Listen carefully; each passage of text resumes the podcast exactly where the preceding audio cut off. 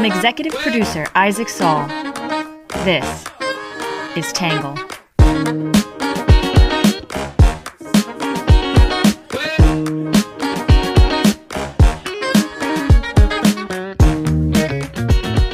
Good morning, good afternoon, and good evening, and welcome to the Tangle Podcast, the place where you get views from across the political spectrum, some independent thinking without all that hysterical nonsense you find everywhere else. I am your host, Isaac Saul, and on today's episode, we are going to be talking about Russia and Ukraine. Again, I know we have covered this a lot recently, but there's a lot going on, and there were some major developments in the last 48 hours that I thought was necessary for us to follow up. Before we jump in, though, I do want to issue a correction and a clarification of sorts. I think we're going to count this as two corrections. Uh, on Thursday, in the numbers section, I wrote that Russia expelled John Sullivan, the deputy U.S. ambassador to Russia. In fact, Russia had expelled Bart Gorman, who is the number two ranked diplomat in Russia and the actual deputy U.S. ambassador. Sullivan is the ambassador, the number one ranked envoy in Russia, and he remains in Moscow.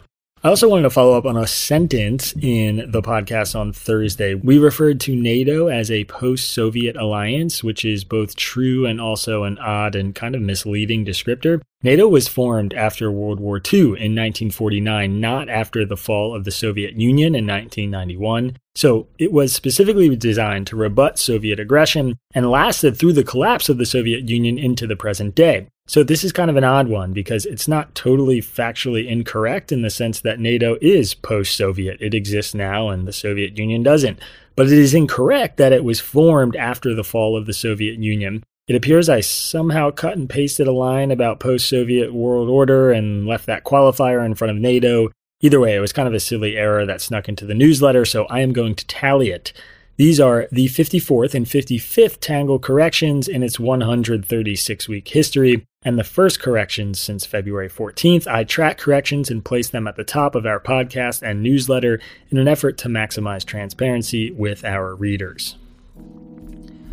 All right, before we jump into today's main story, we'll hit you with some quick hits.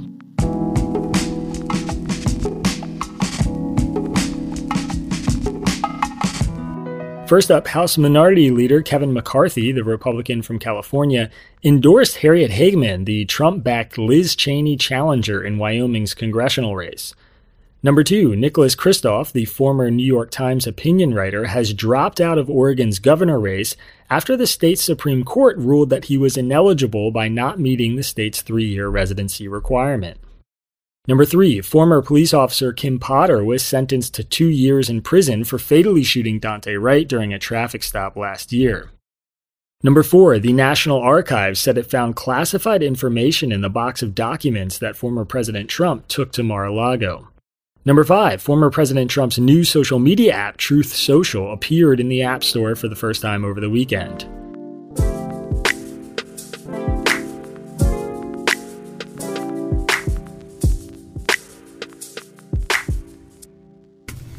Russian President Vladimir Putin now saying he intends to recognize two Russian controlled separatist regions in eastern Ukraine as independent. This move seen as an escalation in a potential Russian invasion of Ukraine with begin with a developing story. Russian President Vladimir Putin addressed the world to make his case for actions in Ukraine. And just within the past hour, he issued an order about what he calls peacekeeping operations, moving into action that some worry could mean his troops are closer to entering the country. The prospect of a Russian military invasion of Ukraine has become even more realistic in the past few hours following a televised address by President Putin. He said he'd signed a decree recognizing two breakaway regions of Ukraine and insisted that history was on his side because Ukraine, in his view, was not a true nation. Yesterday, Vladimir Putin announced that he was recognizing the Donetsk People's Republic and the Luhansk People's Republic, DNR and LNR, as independent states. The DNR and LNR sit inside the Donetsk and Luhansk regions of eastern Ukraine, and it's unclear what borders Putin will recognize as legitimate. Together, the DNR and LNR are controlled by Russia backed separatists and were created after Russia instigated a separatist war in eastern Ukraine in 2014. They represent about one third of the total territory of Donetsk and Luhansk, and during his speech, Putin said Ukraine has never had its own authentic statehood and demanded that those who captured and are holding on to power in Kiev immediately cease military action. Ukraine has been an independent state for more than 30 years since the collapse of the Soviet Union and has held democratic elections that ushered in its current president, Volodymyr Zelensky, who has aligned himself with the West. Ukraine has had five different presidents during Putin's reign in Russia. Putin's proclamation of Donetsk and Luhansk as independent states is considered both a naked violation of the Minsk Accords, his largest escalation yet, and his justification for war. He delivered the speech on Russian state television, insisting that he was sending peacekeepers into the region and that all responsibility for continued bloodshed lay solely with the Ukrainian leadership. Shortly after, European officials said Russian troops and military equipment began moving into eastern parts of Ukraine. Many fear this is an attempt to provoke a larger military escalation. U.S. officials began to address this development on Tuesday morning by describing the movement as an invasion. Now, President Biden and the Western alliances are faced with a difficult choice. French President Emmanuel Macron had organized a summit between Biden and Putin's administrations that now may be on ice, though some are still hopeful for a diplomatic solution. Over the weekend, US and European officials assured the world they were on the same page during the Munich Security Conference. If Biden follows through on his threat to institute the harshest sanctions he can, he'll have little leverage besides the threat of military intervention, which he's assured the American people and European allies he won't take. Congress is on recess this week, but President Biden responded to Putin's speech by barring U.S. investment or trade with Donetsk and Luhansk and said more sanctions were coming today. Early Tuesday morning, German Chancellor Olaf Scholz announced that Nord Stream 2 pipeline, which was set to carry natural gas from Russia to Germany, was canceled. The European Union and the United Kingdom promised to institute new sanctions on Tuesday as well. Ukraine's President Zelensky urged his citizens to remain calm and pointed to Ukraine's allies who are standing strong. Ukraine is within its internationally recognized borders and will remain so, despite any statements and actions of the Russian Federation, he said. We are not afraid of anything or anyone. Okay, so rather than our usual structure for the podcast, today we're going to look at a few takes from the US and then a few takes from abroad.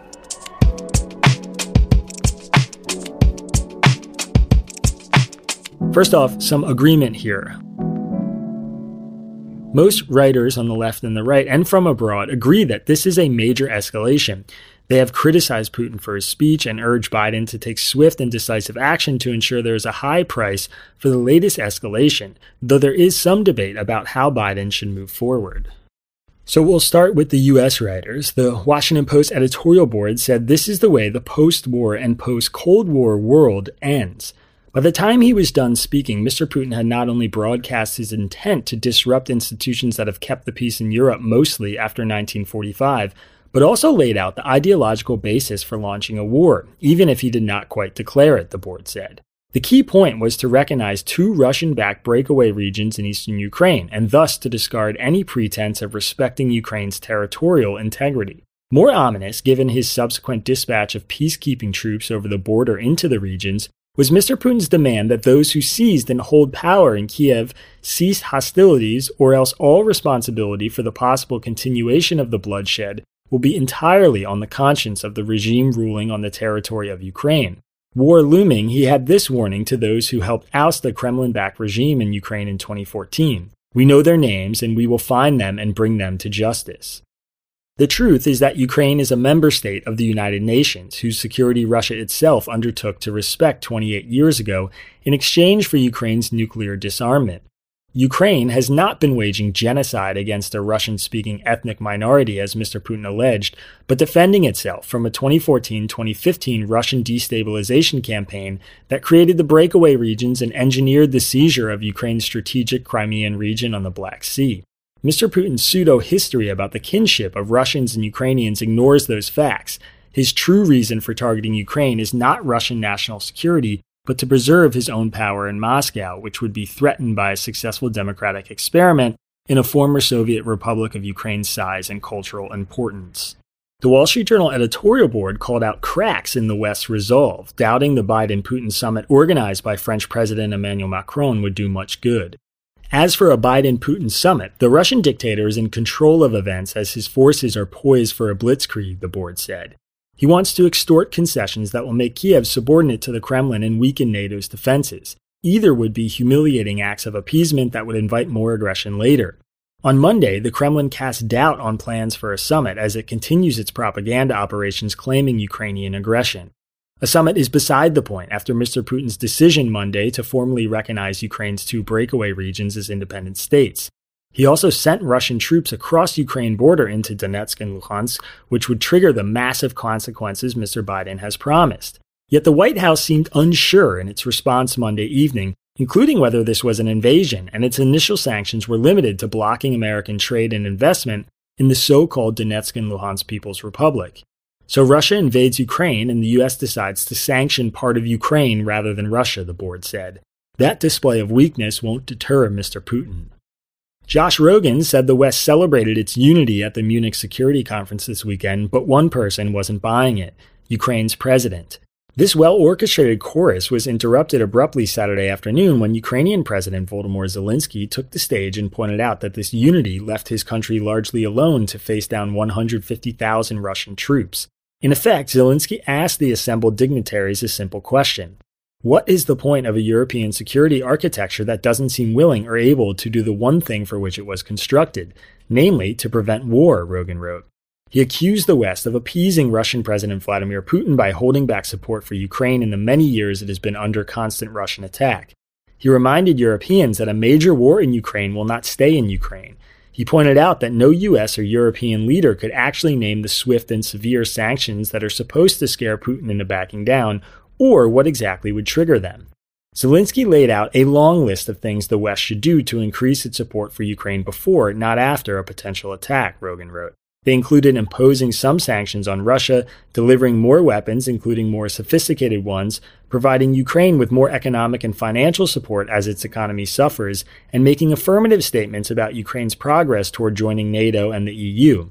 He accused the West of abandoning the security agreements it made to Ukraine in 1994 in exchange for Kiev giving up its nuclear weapons. The New York Times editorial board made the case that it is wise to hold off on the most severe sanctions. Though hawks like Senator Lindsey Graham are demanding crushing sanctions now, the potent punishment threatened by the United States and NATO, which is likely to include severely limiting financial transactions with major Russian banks, restricting the sale of technologies needed by Russian industries, closing the Nord Stream 2 gas pipeline, and personal sanctions on Mr. Putin and his lieutenants, would become useless as a deterrent once ordered, making a full invasion more likely, the board wrote. Recognizing the separatists in the People's Republics of Donetsk and Luhansk is not tantamount to that invasion. The separatists control only partial zones of the provinces they claim, and their enclaves have been under effective Russian control since the low intensity conflict erupted in 2014.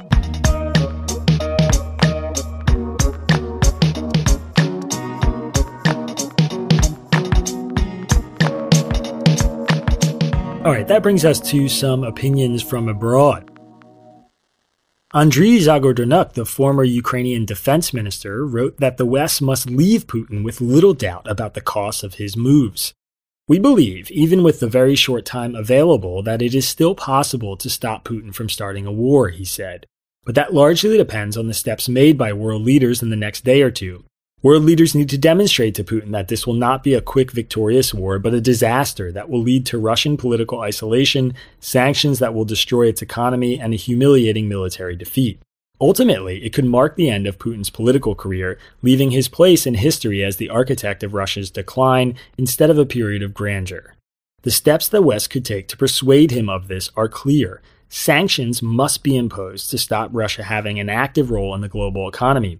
Russia makes a lot of money from the West. Its business people reside in the UK, US, and Europe. It is a member of Western capital markets, a major supplier of commodities, and enjoys the perks of that involvement. At the same time, it violently challenges the very principles upon which Western democracies are founded.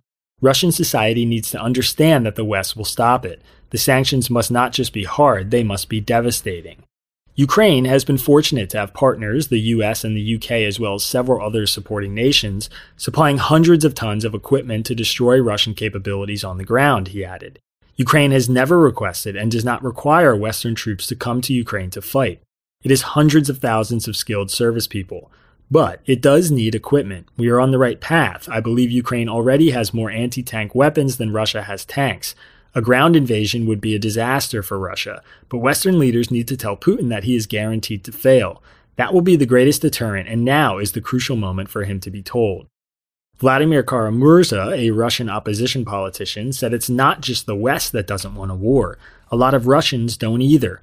Murza pointed to numerous statements, petitions, and criticisms of going to war signed by well known Russian cultural figures like rock musicians, authors, tennis stars, and the last remaining opposition party in Russia.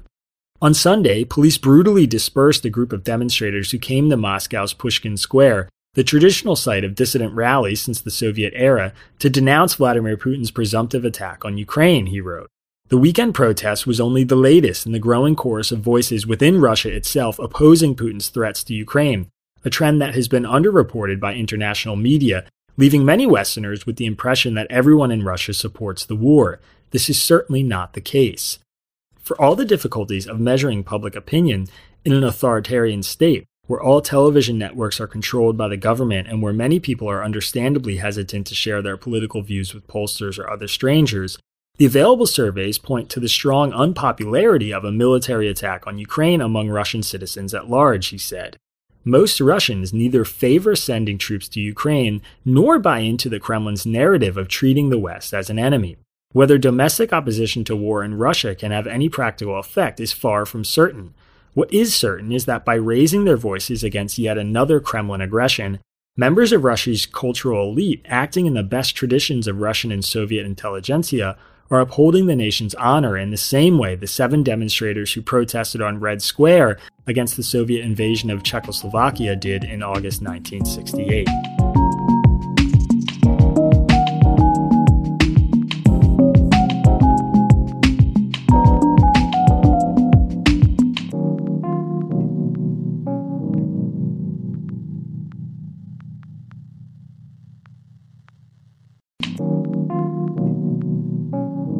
All right, that is it for some takes from the American pundits and from abroad, which brings us to my take.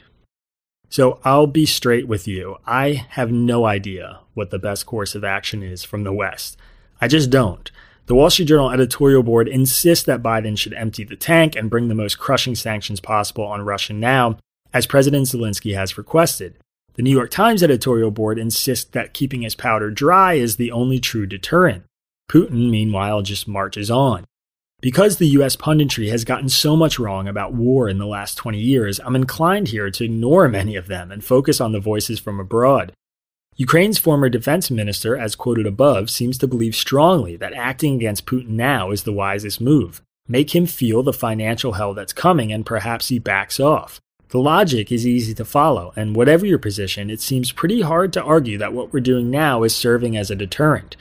Vladimir Kara-Murza made the compelling case that many Russians don't want this war either, which is a stunningly obvious notion that we should all spend time reminding ourselves and Putin of. The whole thing is just deeply unsettling, and it feels as if there's no going back from where it is now. While there is broad agreement on what Putin is doing, see the commentary above, the discourse in the US has also become absurd in places, and I've almost started to tune it out. Our choices are not send our kids to war or do nothing. I watched Tucker Carlson absurdly equate Zelensky and Putin as tyrants over the weekend, insisting that Ukraine was little more than a corrupt autocracy that has bought off US lobbyists and made the Biden family rich. As I've said before, there is no equating Ukraine and Russia here. Putin is a literal authoritarian who has murdered or poisoned most of his political opposition and disappeared critical journalists. He made clear his view that Ukraine belongs to Russia and his intent is to take it back by force, the will of the people be damned. Zelensky is a former comedian who is best known for starring in a television show about accidentally becoming Ukraine's president and then won the support of his people in an actual election and actually became Ukraine's president. Putin and Zelensky are not both tyrants. Ukraine surely has had its issues with corruption, but unlike Russia, they attempt to deal with it openly. Yes, Hunter Biden did make hundreds of thousands of dollars, quote unquote, working for a Ukrainian energy company. But neither of these are good enough reasons to stand by idly as Russia starts a war that could kill tens of thousands of civilians, create millions of refugees, and destabilize Europe. Nor do they make Zelensky the same as Putin or Ukraine's government as corrupt as Russia's. The Ukrainian people stand ready. A recent poll shows that more than a third of Ukrainians are ready to volunteer themselves to fight if Russia invades. Ukrainian moms are discussing whether to put stickers on their children with their blood types as they send them off to school, fearful of an attack coming any day. The nation is bracing, and Zelensky is demanding we follow through on our promise to support his country with weapons, sanctions against Russia, and a unified front. I certainly hope we follow through, and sooner rather than later.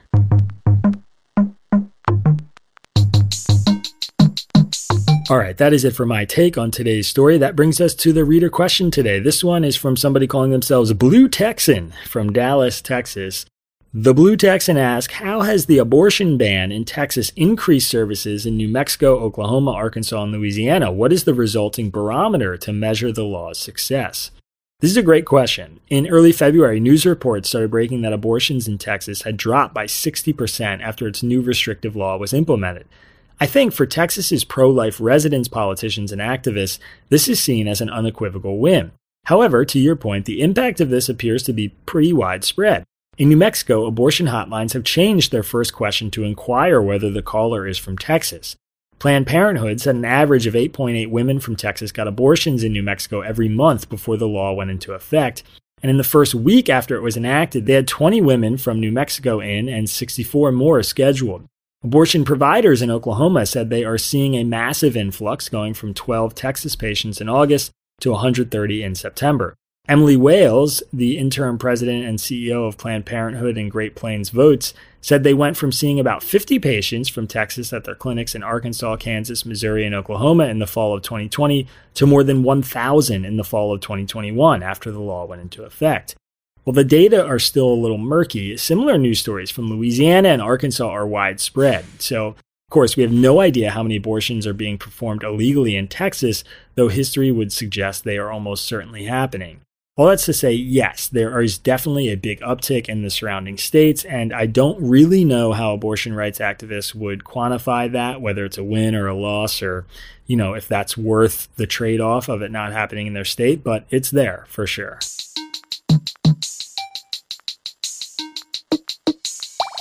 All right, next up is our story that matters today. This one is kind of about us a little bit.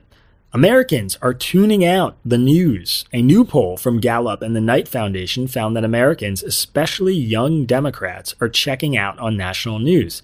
In November of 2020, 70% of Democrats aged 18 to 34 said they were paying a great deal of attention to the national news. Today, that number is down to 24%. More broadly, just 34% of Democrats say they are paying a great deal of attention to the news, while 40% of Republicans and 29% of independents say they are. All of those numbers are down significantly from 2020. Axios has the story on this and some other numbers related to the poll. There's a link to it in today's newsletter.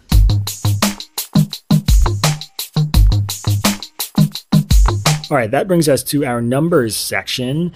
Thanks to a reader request, by the way, I am going to be reading the number section a little bit differently going forward. I think the reader gave me a good idea on giving the number at the end of the sentence instead of the beginning. That makes it a little bit easier to track on the podcast than the newsletter. So I hope this helps. First up, today's date is 2 22 22. It's also Tuesday. The percentage of Americans who are estimated to be immune from Omicron, according to the Associated Press, is now 73%.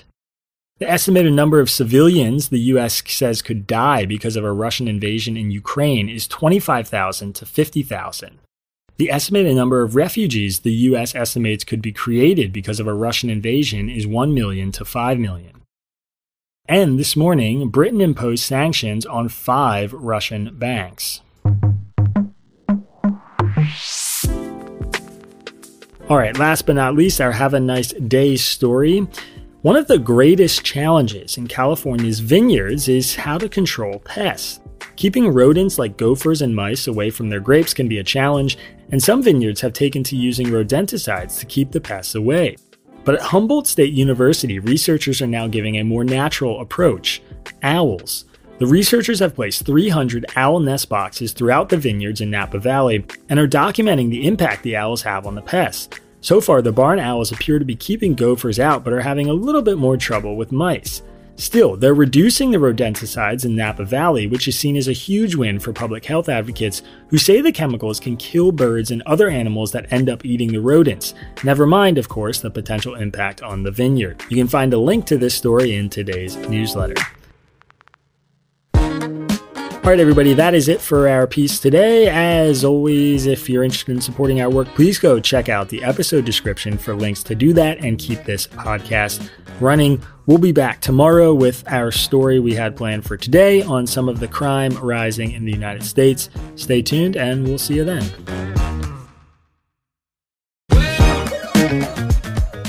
Our newsletter is written by Isaac Saul, edited by Bailey Saul, Sean Brady, Ari Weitzman, and produced in conjunction with Tangle's social media manager, Magdalena Bokowa, who also helped create our logo.